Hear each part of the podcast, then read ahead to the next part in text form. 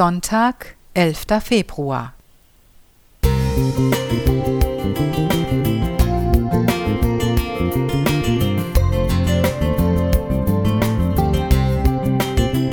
Ein kleiner Lichtblick für den Tag.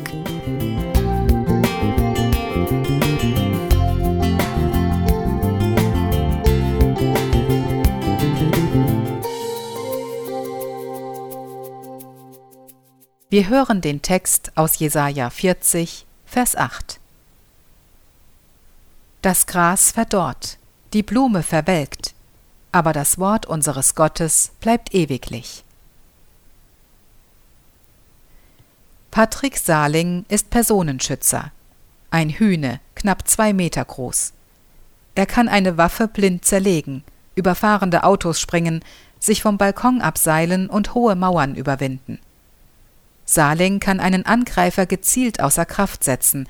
Er trägt eine Waffe und benutzt sie auch. In seinem Beruf liegen Leben und Tod manchmal ganz nah beieinander. Zimperlich zu sein kann er sich nicht erlauben, und doch ist der kahlköpfige Bodyguard ein empfindsamer Mensch. Seit seiner Jugend schreibt er Gedichte über das Leben, voller Poesie und Melancholie. 2011 erschien sein erster Roman in Unvergessenheit, und alles wird morgen schon gestern sein. Darin trifft der humpelnde, gottesfürchtige Kraftfahrer Hotte die junge, von Krebs zerfressene Jasmin. Diese Begegnung soll ihn für immer verändern. Eine berührende Geschichte von der Vergänglichkeit des Lebens.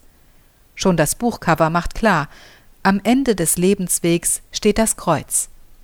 Saling selbst ist gläubig, er betet abends um Erlösung vom Leid in der Welt. Im Vorhof der Unsterblichkeit bleibt unser Leben ein geheiligtes Pfand, lässt der Hotte sagen. Dieser Satz ist voller Weisheit. Das Leben auf der Erde ist für die Christen nur eine Vorstufe, ein Ausblick auf den Himmel und die Unsterblichkeit.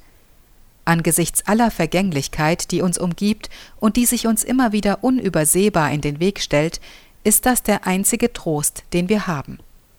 Wie sonst sollten wir mit all dem Zerfall gefasst umgehen können? Die Blumen verwelken, ein lieber Freund hat Krebs, das Kind ist chronisch krank, die einstige große Liebe hat uns verlassen, und der Vater verliert seine Erinnerung. Eines dürfen wir niemals vergessen. Alles wird morgen schon gestern sein, und nur die Erinnerung bleibt zurück, sagt Hotte. Diese Vergänglichkeit kann ängstigen, sie kann aber auch trösten, wenn wir auf das Kreuz schauen.